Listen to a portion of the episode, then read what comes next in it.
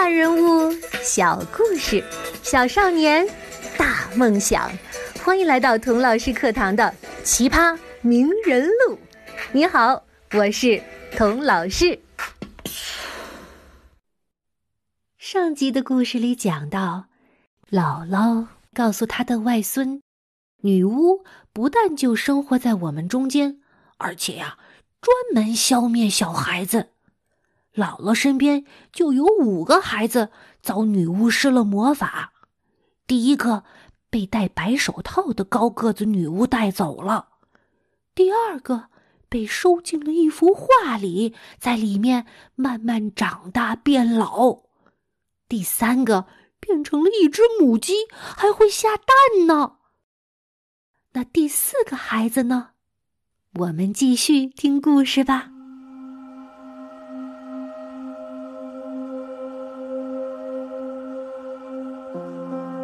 第四个是男孩儿，叫哈拉德。有一天早上啊，哈拉德的皮肤全变成了灰黄色的，而且呀，开始变硬，像个果壳。到了晚上，他就完全变成了石头。石头，你是你是说，是真的石头？花岗岩的石头。你要愿意的话呀，我还可以带你去看他呢。他爸爸妈妈仍然把他放在门厅里，像一尊小石像。客人们呢，把雨伞都靠在他的身上。虽然我还小，但是连我都觉得姥姥说的这一切都不靠谱。可是她说的可认真了，一点都不笑，眼睛都不眨。我我开始犹豫了，姥姥为什么要骗我呢？这些都是真的吧？姥姥，姥姥。你接着说下去，最后一个孩子怎么了？我的小心肝儿也着急，等奶奶抽口烟。哎，你想不想吸一口我的雪茄呀？姥姥，我只有七岁。我管你七岁，我告诉你，抽雪茄呀。不会得感冒。姥姥，别抽了，你快告诉我，第五个孩子怎么了？第五个是个九岁的男孩，叫莱夫。他呀，正跟家人在海湾度暑假呢。小莱夫潜到了水里。他的爸爸就在岸边看着他，觉得呀，他在水下待的时间特别长，正担心呢，他就浮上来了。可是他已经不是来夫了，那他是什么呢？姥姥，是一条海豚。不可能，它不可能变成一条海豚的。它是变成了一条可爱的小海豚，可友好了。姥姥，哎，什么事儿啊？我的小心肝儿，它千真万确变成一条海豚了吗？千真万确。他妈妈跟我可熟了，都是他告诉我的。他说呀，那条海豚让弟弟妹妹骑着它在水里玩，他们玩的开心极了。后来，他向他们摇摇尾巴，就游走了。从此啊，再也没有出现过。可是姥姥，他们怎么知道那条海豚就是来夫呢？哎哎，他跟他们说话了呀。这条海豚让他们起的时候一直哈哈大笑，在说笑话呢。发生了这么多奇怪的事情，那还不要闹翻天了？闹什么闹哦？记住喽，在我们挪威这儿，这种事儿司空见惯。到处都有女巫，我告诉你啊，就在这会儿，也许就在我们这条街上，哎，就有一个。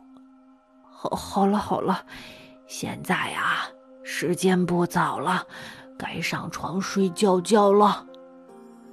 姥姥，夜里的女巫会不会从我的窗口爬进来呀？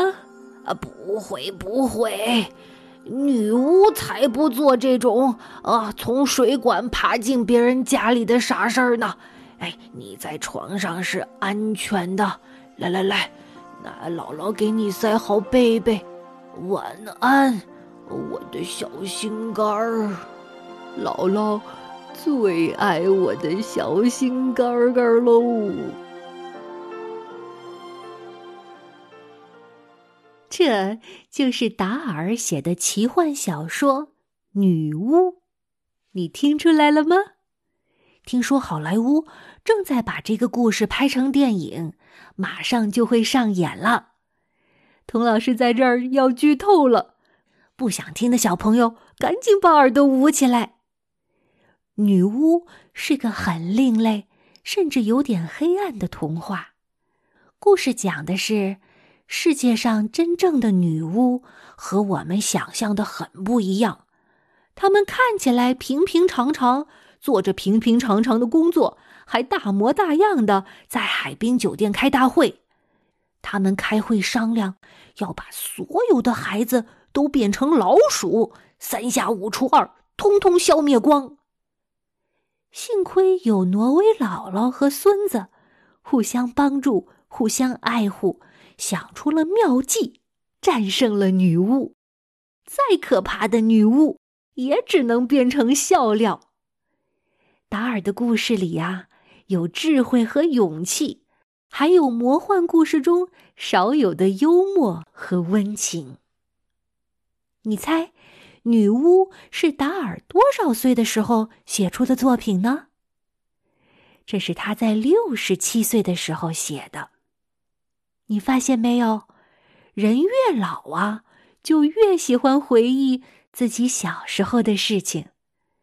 达尔自己当上爷爷了以后，一定越来越喜欢回忆他小时候，回忆他回挪威过暑假，听自己的姥姥讲的维京神话。维京神话十分的独特。比如，世上大部分的神话都喜欢描述这个世界是怎么样被创造出来的，但维京神话却重点描写世界是怎么被毁灭的，喜欢强调世界上一切事情，包括神，不是长生不老、金刚不坏的，而世界呢，又永远在毁灭中重生。这是维京神话和世界其他神话差别最大的地方。这可能是因为啊，北欧所处的地壳不稳，经常发生地震和火山爆发。在古代维京人看来，火山爆发就像世界末日。但是火山爆发之后诞生出的新大陆，又充满了无限的生机。因此呢，就创造出了一套独特的神话，来解释这个冰与火并存的世界。维京人的诗歌也很有特色，非常喜欢用比喻，都用到了不好好说话的份上了。比如，大海不是大海，是鲸鱼的道路，就是大鲸鱼的鲸鱼。战船也不是战船，是有翅膀的骏马。大口吃入尘土，指的是死亡；给乌鸦喂食，指的是上战场杀敌人；水中之火，指的是黄金。所以呀，用黄金买来大船出海杀敌这句话，用维京式的语言怎么说呢？是这样说的。取出水中之火呀，换来展翅的骏马，踏上鲸鱼的道路啊，给乌鸦喂食去吧，让我们的敌人大口大口的吃土。呵 呵，听听，是不是很有味道啊？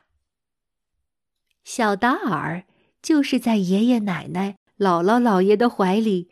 听着这样的神话和诗歌长大的，这样的童年多么幸福啊！可是，哎呀，讨厌讨厌，这个讨厌的可是又来了。这个可是后面又会发生什么呢？我们下一集再见吧。